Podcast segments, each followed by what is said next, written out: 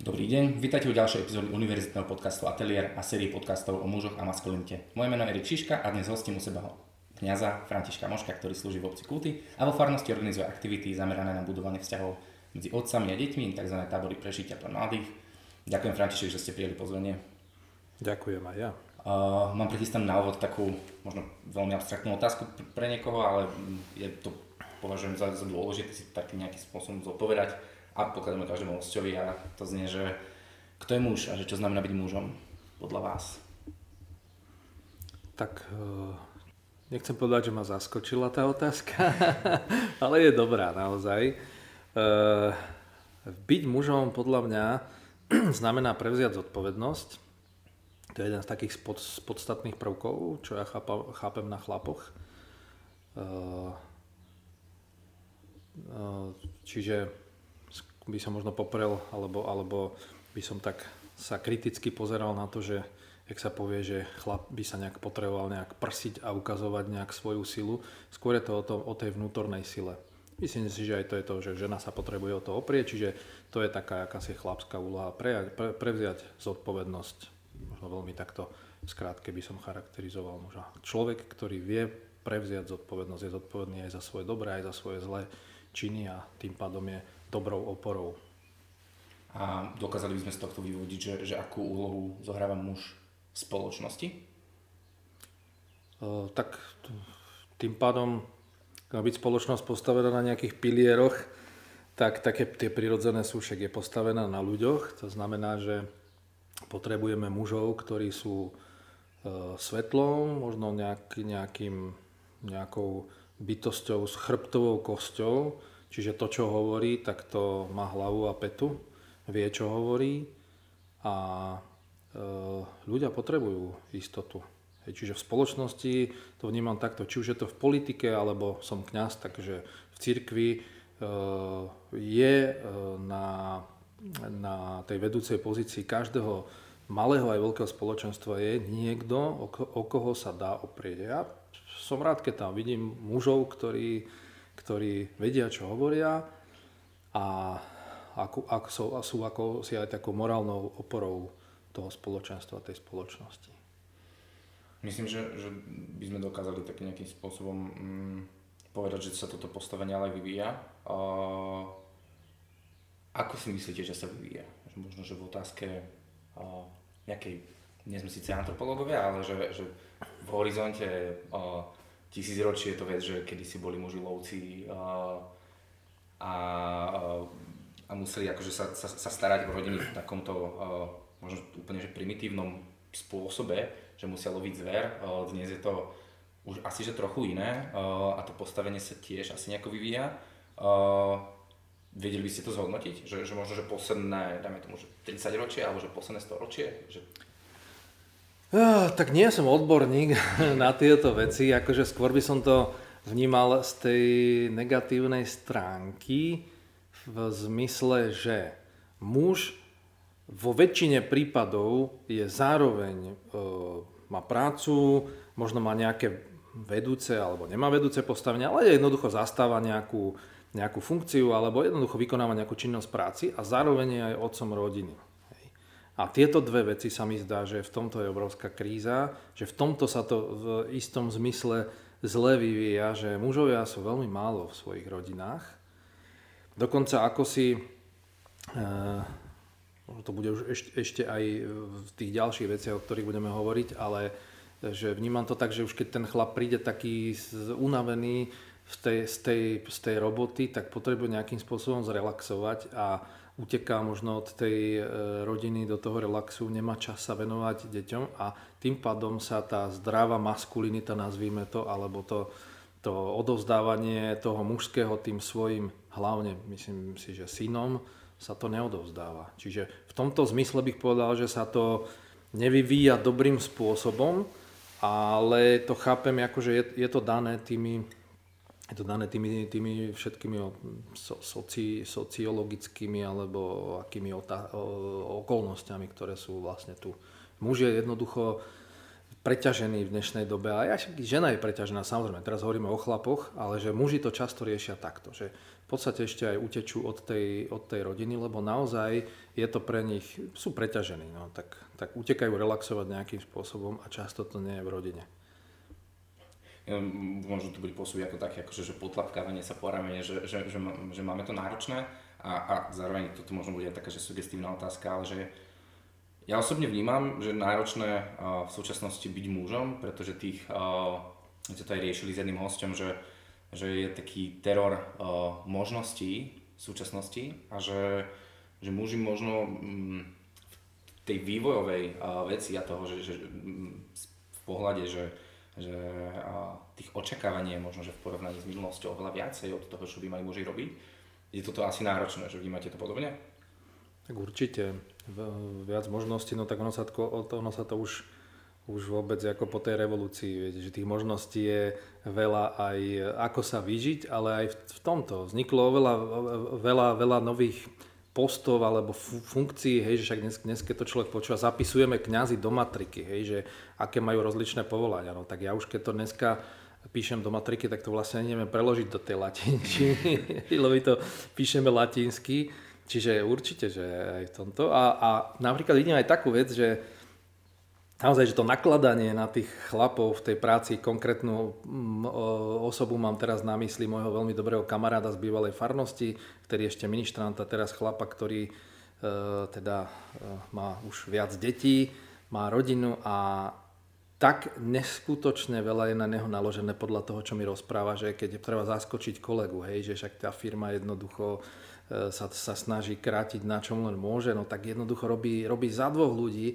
teraz príde domov, rodina, teraz e, ďalšie, mimo toho má vo farnosti e, veci, ťaha, ťaha, ťaha, ja len čakám, že kedy to praskne. Hej. Isté, znova pripomínam, aj ženy sú preťažené, aj muži. Hej, že, čiže my si musíme troška strážiť ten, ten osobný život, to osobné vnútro, aby sme v skutočnosti e, neskolabovali, respektíve neutiekli od toho, čo je podstatné.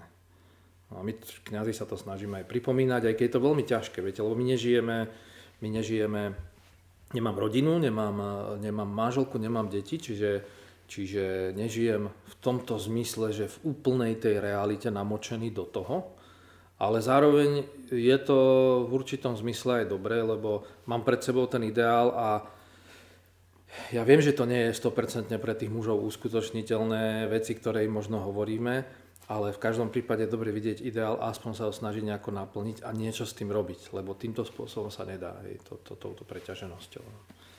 O, v, tom, v, tom, v tom ideále a toho, čo aj sme, som mal o, možnosť sa teda rozprávať s jedným, s jedným hostom, bol, že muž by mal byť nositeľom hodnot a že že ako sme sa aj bavili, že muž je v podstate v spoločnosti možno takým nejakým že základným pilierom, alebo možno takým akože tým, tým pevným zázemím, ktorý, ktorý mal byť zodpovedné. A že dokázali by sme hovoriť ešte že o ďalších hodnotách, ktoré, ktoré práve s týmto súvisia. Uh, zažil som jeden taký tábor prežitia na ktorom som bol, taký kresťanský. Hovorilo sa tam veľa o... V podstate o týchto troch veciach. Akože balík hodnot, no určite, že my sme v podstate mohli rozví, rozoberať typicky mužské čnosti napríklad. Hej. Ale pamätám si, že také tri základné veci tam boli, respektíve štyri. Keby som to zobral len z prirodzeného hľadiska, tak by to boli tri. Samozrejme, keď sme tam, alebo väčšina tam bola kresťanov, no tak tá štvrtá, to je jasné, že to, pre nás je to postavené u kresťanov na Božom slove, hej, že my sa orientujeme ním, je tu Biblia a tá nám niečo hovorí pre nás kresťanov. Ale bola tam zodpovednosť za spoločenstvo. To znamená, tam sme to cvičili takým spôsobom, že mohol som len na nejakú vzdialenosť odísť od niekoho a nemohol som si veci riešiť sám. Čiže dá sa povedať, že komunikácia, to mal naznačovať komunikáciu, hej, že, že ak chceš niečo riešiť, tak nechoď do toho nikdy sám, hej, že potrebuješ e, mať, si, si naviazaný, nezabudni na to, že si naviazaný na spoločenstvo, že stále jednať pod týmto jakýmsi e, zorným uhlom pohľadu. To je jedna vec. Druhá vec bola vodcovstvo, teda znamená, že zodpovednosť za vedenie toho spoločenstva, že som, e, som, e, mám nejaké postavenie a, a e, to znamená, že ľudia na mňa pozerajú, ja to mám niekam ťahať, keď to potiahnem zle, tak nepoviem, že nič sa nestalo, alebo to ja nemám na svedomí. A keď to potiahnem dobre, tak viem, som schopný prijať aj pochvalu, hej, že úplne v pohode. Ale to sú také no, mužské, no, sú, to, sú to mužské čnosti, lebo to vodcovstvo tam patrí. No a tretia vec je akože to spoločenstvo samotné. Teda nie som sám, stretávame sa chlapi navzájom, máme aj chlapské spoločenstvo, kde komunikujeme tieto veci spolu. No, tak asi tak. Je to mm, taká podľa mňa, že, že, že veľmi komplexná vec a pre súvislosti s tým, že, že, že, ste tak uh, som naznačili, že, že, aj, že im vlastne to majú náročné že vlastne veľa týchto čností možno, že súvisia aj so ženami a akože vložím do toho taký akože subjektívny pohľad, že, že pre mňa je to osobne vec, kde vnímam, že, že sú to čnosti, ktoré by mali byť plnené, ale zároveň, že, že zažívame možno aj nejakú krízu v súvislosti s nimi. A na obidvoch stranách a že, že na to, aby sme ako keby, že sa dostali do bodu, kde to bude možno ideál, že to má byť práve o takej akože spolupráci alebo že o, o nie o individuálnom smerovaní, ale, ale o, o nejakej, nejakom fungovaní spoločnosti práve na základe toho, že, že muži sa budú venovať tým svojim kruhom, ženy svojim a práve prostredníctvom tomu, že, že mm, budú dospievať v týchto veciach a smerovať ku e, zrelosti v rámci týchto čností tak uh, sa niekde dostaneme. A to by bol, akože by sme dokázali považovať za ten ideál, ale že musí to byť vlastne nejaká že spolupráca zároveň aj v tých bodoch.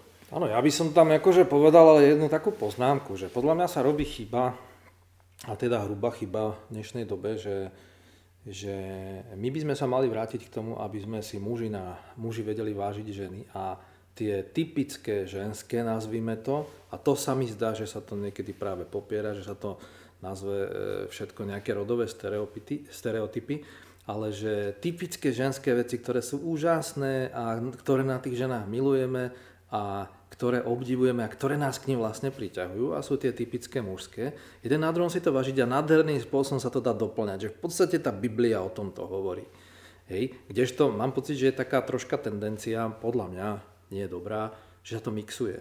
Hej, že ako keby je úplne v pohode, že som chlap a správam sa typicky žensky a som žena a správam sa typicky mužsky. Hej. Že ja, e, nie, to není bez nejakého súdenia, že keď má niekto nejakú inú orientáciu alebo, alebo podobne, ale myslím, podľa mňa je ideál ten, že najdíme, obdivujme jeden druhého, dávajme mu priestor, nevládnime nad ním, ale krásnym spôsobom sa doplňame. Však zase, ja hovorím, my kresťania vychádzame z Biblie a konečnom dôsledku svätý Pavol to tam veľmi pekne píše v tých svojich listoch, či je to aj Korintianom, Kolosanom, aj Efezanom vlastne, tak o týchto veciach veľmi pekne rozpráva. O, práve, mm, aj tá otázka, možno by som sa trošku vrátil naspäť, že, že o, možno, že v súvislosti s týmto je taká dôležitá téma, že, že mm, vzory pri dospievaní v súvislosti možno s, s vašim povolaním je to, že myslím si, že v živote mladého človeka sa medzi blízkymi dospelými osobami vyskytujú častokrát práve tí kňazi, s ktorými sa vlastne prostredníctvom spoločenstiev stretávajú. Je to možno pre niekoho také akože, že téma na kráčanie po nejakom mladí, pretože že stále sa vyskytujú nejaké že prípady zneužívania, ale že, že ja to tak vnímam, že, že keď sa odmyslia tie negatívne situácie, že, že kňazi zohrávajú veľmi dôležitú úlohu v životoch mladých ľudí, práve veriacich, a že práve niekedy možno, že aj nahradzajú tie, tie vzory tým, tým blízkym stretávaním sa, tým trávením času. Mm, ako sa na to vypozeráte? No, jasné. Tak toto, tak toto vnímam a ja do, dokonca by som povedal, že ideálne by bolo, keby má chlapec e, vzor svojom otcovi, ideálny vzor svojho otca, lenže to tak nie je.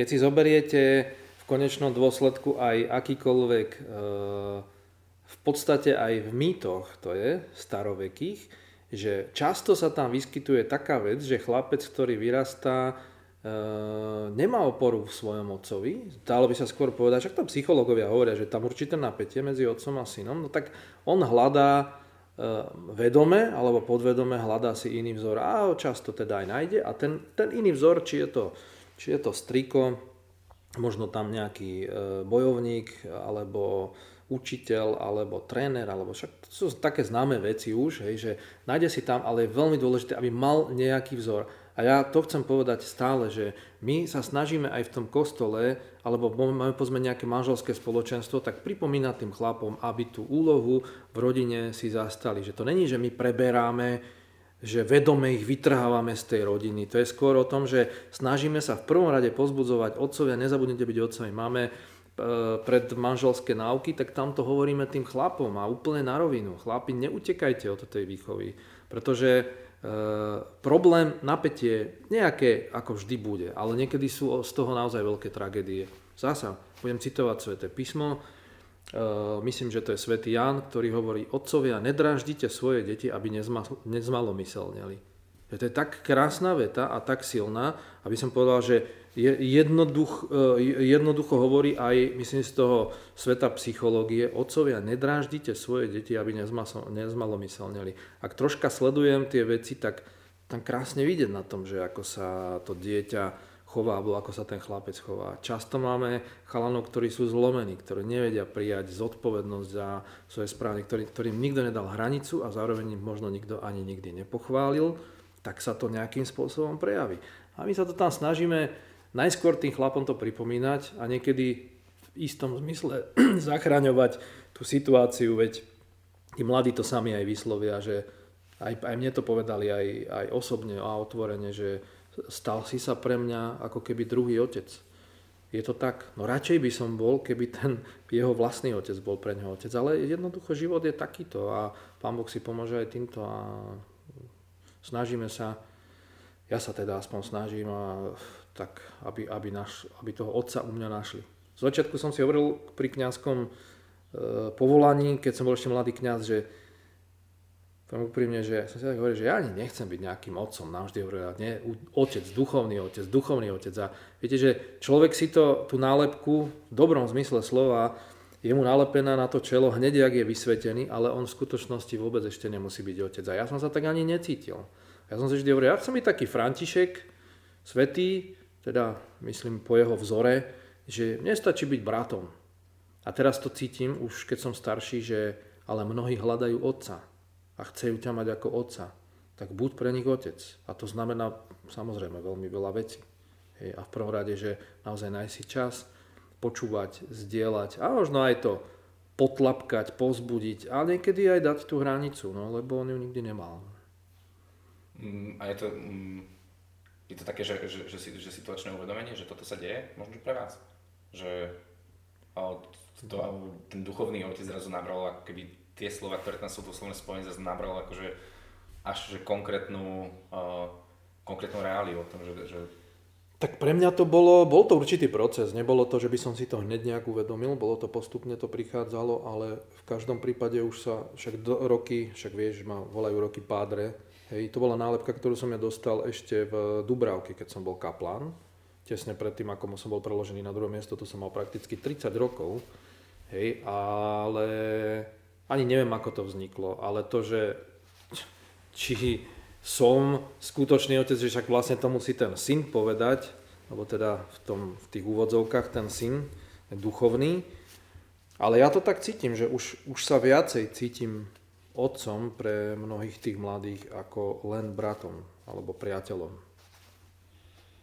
Mm, jedno práve jeden z tých dôvodov, že prečo som vás oslovil, bolo, že, že sa, ako som povedal, tých, uh, vo svojich aktivitách venujete práve aj uh, budovaniu alebo že pomoci uh, budovaniu vzťahov otcov s deťmi a sme to tak aj načrtli čiastočne, že z čoho práve vychádza táto iniciatíva? Tak v prvom rade asi je tam aj pozadie, že som vyrastal vo veľmi po tejto stránke myslím si, že dobrej rodine. Veľmi mám rád svojich rodičov a obdivujem na nich tú že naozaj zod, veľmi zodpovedný, veľmi zodpovednú výchovu, že boli aj zásadoví, ale zároveň, že ne, asi som ešte nevidel otca, ktorý by venoval toľko času svojim deťom ako náš otec. A teda to len pripomínam, že nás bolo veľmi veľa, dá sa povedať, že bolo nás 6 detí, ale určité obdobie si ešte ďalších 5 zobrali. A ešte priebežne mama opatrovala nejaké ďalšie deti, ešte také nemlúňatá, alebo zo sirotinca raz za čas sme si zobrali a tak. Čiže že, e, videl som veľký vklad tých mojich rodičov a a či, asi to mám tak podvedome v sebe, že to tak cítim, že tá, tá rodinná problematika je, je jednak vážna a jednak je to taká moja srdcovka a venujem sa mládeži, lebo tak to tak znova, že to mám tak podvedome, boli, mali sme aj kresťanské spoločenstvo vo farnosti a situácia to prináša. No tak vidím, že mnohí to nemajú a rád by som bol, keby to zažili. Však v konečnom dôsledku ty sám vieš, že všelijaké tie výlety a púte, ktoré sme spolu robili, že že mnohokrát sú to len, len v úvodzovkách nejaké zážitky, ktoré sme tam zažili, ale mnoho, mnoho mladých to tak e, objavia spoločenstvo e, pri tom dobrodružstve a dá im to možno, možno niektorým dokonca až taký pocit rodiny, ktorý možno, že ani doma nezažili. No. Ja som mal to šťastie práve zažiť zo pár týchto, týchto výletov a, a táborov. A, no a viem, že, že bolo to pre nás a teda aj pre tých chalanov, ktorí sa tam zúčastnili, boli to že niekedy že veľmi náročné momenty, ale vy ste sa potom stretli naspäť s nejakým, s nejakým nejakou spätnou väzbou alebo s nejakou odozvou? Že... Teraz už máš na mysli asi tie tábory prežitia, aj? Aj, aj tábory prežitia, akože že nebol som práve na tých, eh, čo boli, že mm, tie rodinné, ale že tie tábory prežitia boli práve možno, že aj ten jeden, kde som ja bol, to bol špecificky, že iba pre chalanov. Tak uh, viem, že to bolo o to možno iné, že to bol iba taký akože čisto mužský kruh. Tak hej, že k tomu, k tomu by som povedal, že sa to tak aj odporúča. E, sú to veci, ktoré som sa dočítal, ale v konečnom dôsledku aj mne to už tak po rokoch tak vychádza, že e, zdá sa mi, že tie tak troška odľahčené iniciačné obrady, neboli to viete až také nejaké vážne veci, ale tie iniciačné obrady sú hlavne pre chalanov a veľmi, veľmi to zjednoduším, ale poviem, že tak o tom pís, píšu aj odborníci, že žena vlastne má iniciačný obrad.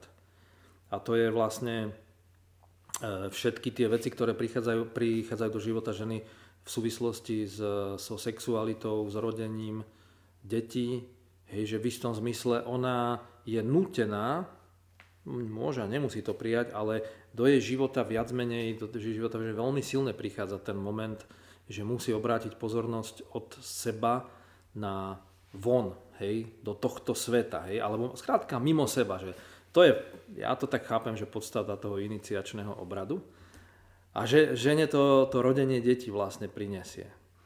No a však aj iné veci, ale toto je také, bych povedal, že v tom prirodzenom behu Kdežto chlap to nemá, nie? Však on vlastne môže dieťa splodiť a už sa vlastne nemusí on starať, ale, to, ale tá žena je že v srdci matka, hej, že ona to dieťa drží v náruči hneď po tom pôrode a jednoducho sa on stará.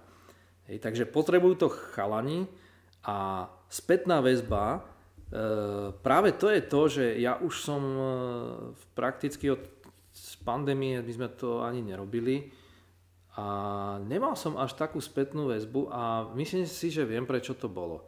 My sme to robili s birmovancami a e, myslím si, že malo by to byť tak, že ten chalan by mal vedieť, do čoho ide. Nemusí vedieť všetko, čo tam bude, samozrejme, lebo to by mal byť v takom istom zmysle moment prekvapenia, ale mal by rozumieť tomu, čo je to iniciačný obrad, aj keď ho ešte neprežil, aspoň teoreticky by mal vedieť, o čom to je. A len to tak niekomu povedať, ktorý sa s tým prvýkrát stretne a teraz, že no čo, čo ja viem, tak, tak ádam idem, hej. Tak asi to vtedy neprinesie, keď není celkom aj onom vnútorne nastavený, keď si neuvedomuje tú potrebu toho prerodu. No, prišiel mi na um jeden taký film, ja, teraz si nespomeniem, ako, ako sa volal, ale tam sa krásne riešila tá dilema, že ten, ten chalan mal obrovský strach a najal si najal si človeka, že mu zaplatí, keď mu pomôže sa z toho strachu dostať. A nakoniec tam bola taká situácia, že toho najatého človeka tam v podstate mali zabasnúť a on, on musel urobiť niečo, aby ho z toho zachránil, tak vyskočil na stôl a začal tancovať a zatiaľ tento ušiel. A mu tie peniaze vyplatil, lebo vlastne konečne urobil v živote niečo, kde mohol prísť aj o život, bolo to veľmi nebezpečné, ale pomohlo mu to sa z toho dostať. A vlastne my potrebujeme zažiť tú hraničnú situáciu, chlapi, aby sme sa odpútali od samých seba, sme sa prestali točiť okolo seba. To je podstata iniciačného obradu. Oni tam hovoria tých niekoľko vecí, eh, keď si na niektoré len spomeniem, že život nemáš v rukách. Život nie je o tebe a ty ho nemáš v rukách. A to je základná vec, na ktorú treba prísť. Hej? Lebo to je realita. Tak to je. Kým to nepochopím alebo nezažijem, tak budem síce robiť veľa, veľa, veľa, veľa vecí, ale ak sa budem točiť okolo seba, tak v skutočnosti tomuto svetu nepomôžem. Spätná väzba, boli tam nejaké, samozrejme, že sme prehodnocovali, rozprávali sa o tom, ale pochopil som, že keď isté nastavenie toho človeka musí byť, že on sám musí cítiť, že e, niečo není v mojom živote v poriadku a ja potrebujem zažiť nejaký vnútorný prerod. Musíš sa rozhodnúť. Tak ako my hovoríme pri birmovke, že ten, ten, ten birmovanec by mal ísť, že idem sa slobodne rozhodnúť, ja chcem toho Ducha Svetého prijať, tak na tej prirodzenej rovine je to toto. To je ten iniciačný obrad. Musí vychádzať z potreby? Uh, asi tak, no. Že mal by to cítiť aj on, že Viete, lebo, lebo do, do každej veci, do ktorej človeka len naprogramujeme niečo a poďme, naorganizujeme a poďme teraz. Hej. Ja nehovorím, že nemôže sa stať, že toho človeka to tam osloví, ale myslím si, že by to, by som to teraz troška inak riešil. Že možno by som to robil skôr, venoval ten čas chalanom, ktorí si fakt uvedomujú, že je to potrebné. Možno, možno v konečnom dôsledku možno aj starší, hej, lebo zdá sa mi všeobecne, že kedysi možno tak ľudia dospievali skôr, dá sa to tak povedať, ja neviem. Ale, ale v tom mysle, že išli, zdá sa, že zrelší do manželstva napríklad, alebo no, toto, tá, tá, tá, tá iniciácia prichádza niekedy aj život prináša a vtedy bol ten život taký možno tvrdší, nebolo toľko možností, ľudia sa tak príliš nezaoberali sami sebou, tak skôr aj ten život ich zinicioval, dalo by sa to tak povedať. No. Iniciácia znamená vo, vo vedenie do, do toho, povedzme, že nového stavu. To je asi, asi aj, mm, sme sa tým vrátili na začiatku vlastne, že, že tým vývojom vlastne, alebo že vývojom doby a možno, že práve toho postavenia a, a to, v čom akože v tom, čom muž ako keby stojí v tej spoločnosti a že, že vlastne tým, tým vývojom a tým terorom príležitosti, o ktorom sme sa bavili, teda to som hovoril, že možno to rozhodnutie, alebo že tá potreba prichádza až neskôr, pretože tie príležitosti prichádzajú tak nejak sami, a, alebo samé, že sa proste vyskytujú a, a ideme po nich. A že to rozhodnutie, že tak ja už teraz vlastne, že dobre, že zvládol som toto a toto, ale vlastne ja chcem byť asi že najlepšou verziou samou seba a že že vlastne chcem byť zrelým mužom, že musí, alebo teda prichádza asi oveľa neskôr po všetkých týchto akože asi že aj vzdelávacích bodoch alebo kariérnych bodoch. Možno v tom rozhodnutí, že chcem byť hlava rodiny a, a že čo to vlastne znamená. Áno, ale to je, to je možno najlepší, najlepší príklad je asi e, z gréckej mytológie ten Odysseus to je tak perfektná vec, však oni to vtedy už riešili, tí starí Gréci. A však určite ste mnohí čítali Odisea, ale to je práve perfektné v tom, že ten chlap si naplánoval hrdinstvo. Ale on až časom pochopil, že prakticky naplánované hrdinstvo, to je, mladý človek je nastavený, že chce byť hrdinom, chce, chcem byť, to je dobrá, tak to, tak to má byť a tak to je. Ale realita života je taká, že áno, máš byť hrdinom, len pochopiť, čo je to skutočné hrdinstvo. A ono, ten Odysseus to veľmi pekne rieši. Totižto uh, prišla tam tá um, vojna o, o Troju, on bol mladým kráľom, narodilo sa mu dieťa a čerstvo potom sa vlastne uh, odchádza do tej vojny. A oni tam tí chalani, tí jeho priatelia všetci, však to bolo množstvo ďalších tých kráľov a kamarátov, bojovníkov, za 10 rokov, kde sa veľmi teda predlžila tá vojna, za 10 rokov zažijú neskutočné dobrodružstva. Odysseus bol ten, ktorý vymyslel toho trojského konia, oni sa tam vlastne dostali, vyhrali tú vojnu a si mysleli, vrátime sa domov, sa tešili na tie svoje manželky, vrátime sa domov ako hrdinovia. No, jak sa hovorí, že starú belu.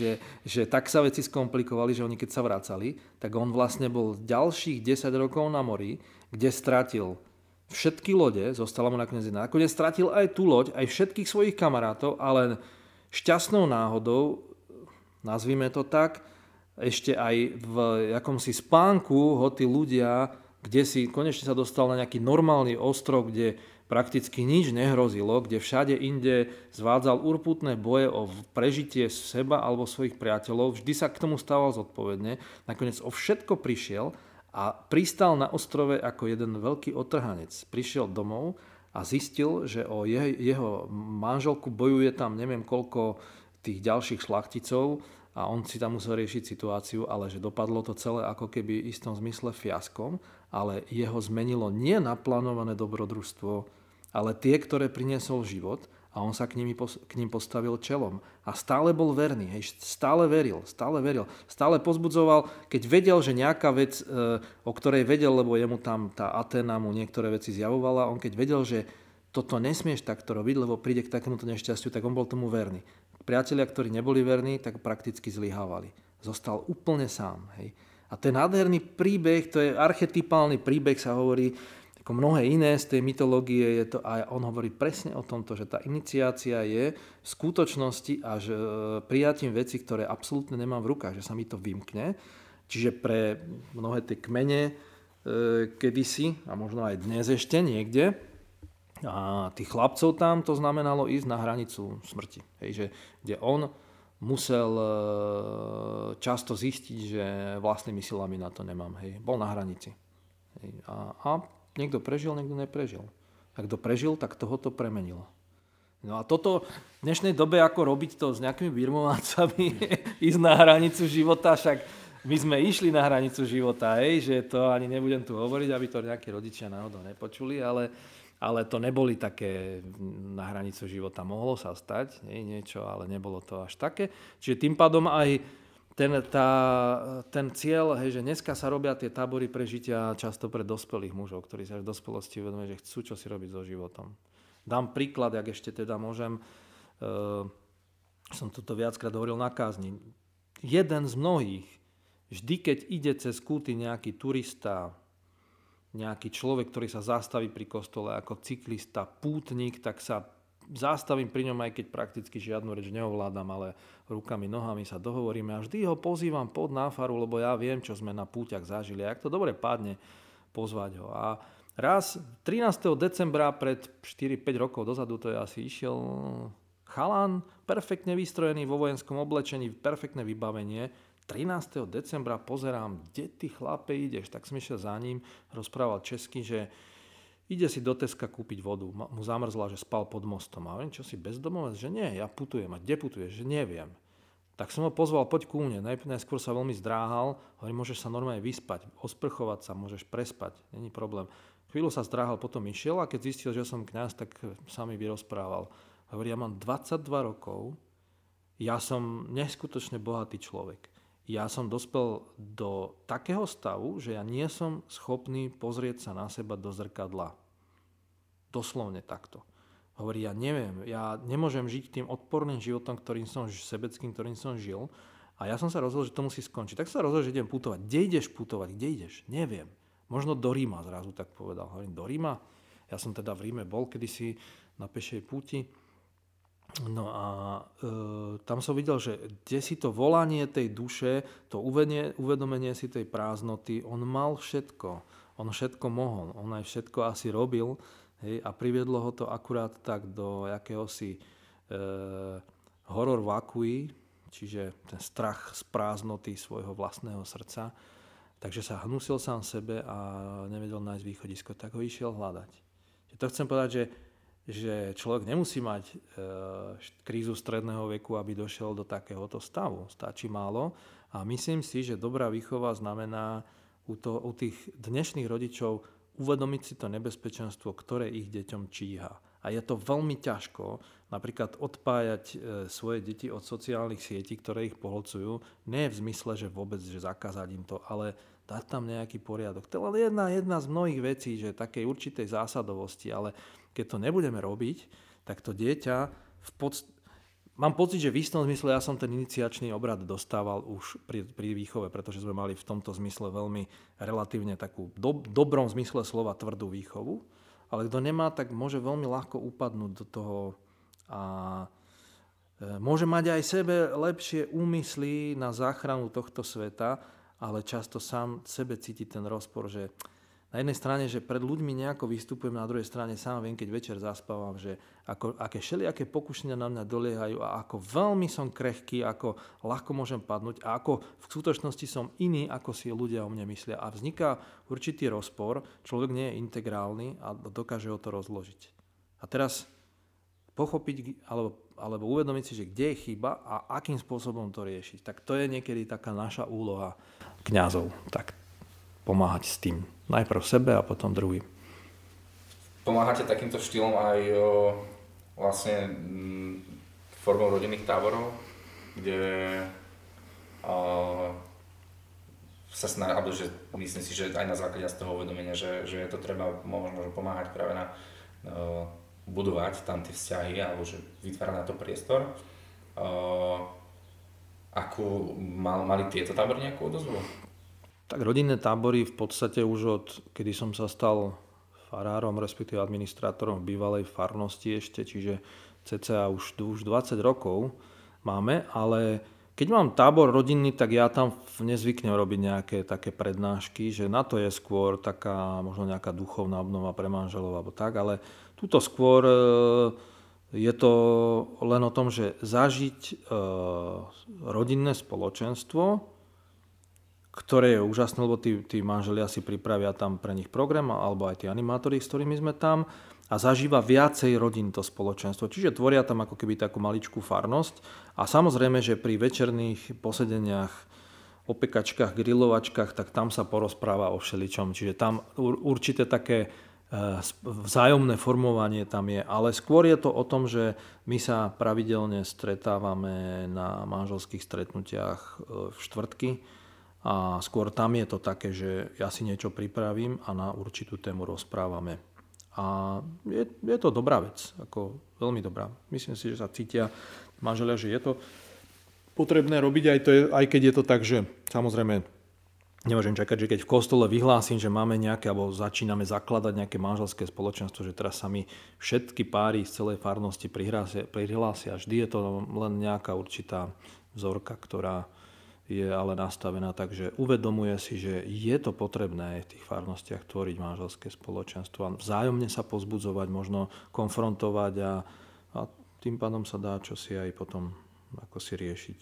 Prichádza v týchto, o, v týchto situáciách práve tá iniciácia od mužov, alebo že, že tie manželské stredka sú niekedy, alebo že, že akým, akú možno, že úlohu v tomto zohrávajú tí muži, v tej, lebo veľakrát o, takých nejakých tých možno bežných uh, vzťahových veciach uh, iniciujú tieto veci ženy, alebo že z nejak, akože, zo skúsenosti a z pohľadu môjho, to som tam, akože ja som takto videl, ale že, že, že akým spôsobom tam sú, sú tam plne tí, tí muži, že v týchto, že ako sa oni potom stávajú, ako, ako prežívajú tieto veci mm, v týchto manželských stretnutiach. Mm-hmm.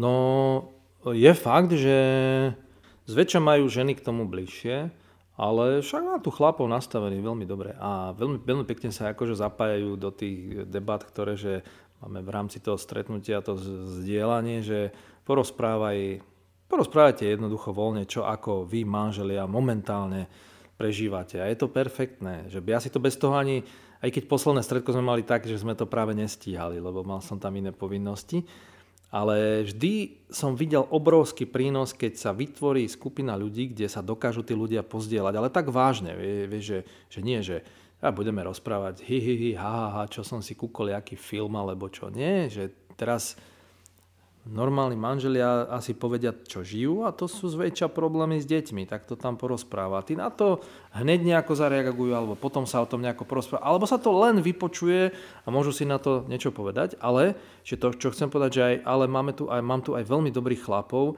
v tom zmysle, že to, čo je mne blízke, čo dneska sa možno nie tak celkom nosí, ale že vidím takú správnu chlapskú tvrdosť, nech to nie je zle pochopené ale chlapov, ktorí sú jasní. A vidím pri reakcii na tie deti, že vedia im povedať, že odtiaľ potiaľ. Hej. A zároveň tí decka sú není zlomené. Je, že je zle, keď vidím veľkú tvrdosť a naozaj, že otcovia nedražíte svoje deti, aby nezmalomyselne a vidím malomyselné, malomyselných chlapcov, tak to je zlé. Chalan má byť sám sebou, ale zároveň musí vedieť tú hranicu, aby som druhých neurážal, alebo aby som bol citlivý na potreby. Však to je nakoniec výchova aj k manželstvu, nielen k nejakému vodcovstvu v rámci nejakého e, ja neviem, postu v, v práci alebo podobne. No, týmto sme prešli k takému, myslím si, že pokojnému záveru. Ja vám, ja vám ďakujem, František, že ste prijeli pozvanie. Uh, ďakujem našim poslucháčom, že nás počúvate. A Majte sa, Ďakujem za pozvanie a ja prajem všetkým, ktorí žijete v manželstvách a ste ako otcovia rodín, tak aby ste e, naozaj takej pravde spoznávali svoju otcovskú úlohu, aby vám prinášalo radosť to, že rastiete v tom, tak ako aj ja, ja ju nachádzam, ako duchovný otec. A tí, ktorí nežijete manželstve, len sa naň chystáte, tak aby ste mali taký drive zo seba urobiť toho správneho chlapa. V tom zmysle citlivého muža, počúvajúceho, lebo ženy potrebujú veľa počúvať a zároveň takého, o ktorého sa tá manželka môže skutočne oprieť.